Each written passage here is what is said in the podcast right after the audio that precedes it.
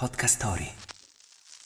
Il 27 gennaio del 1967 esce il primo disco dei The Doors. Wake up! Wake up!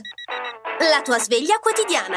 Una storia, un avvenimento per farti iniziare la giornata con il piede giusto. Wake up! Quattro ragazzi di Los Angeles, una passeggiata sulla spiaggia, un corso di meditazione e un libro. Se dovessimo riassumere le origini dei Doors, potremmo usare queste parole chiave.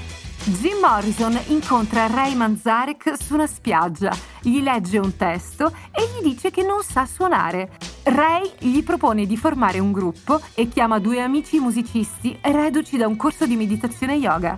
I quattro si conoscono, formano una band e scelgono il nome prendendo spunto dal libro di Huxley Le porte della percezione, The Doors, appunto. Era il 1965. Due anni dopo usciva il loro album omonimo e iniziava la leggenda.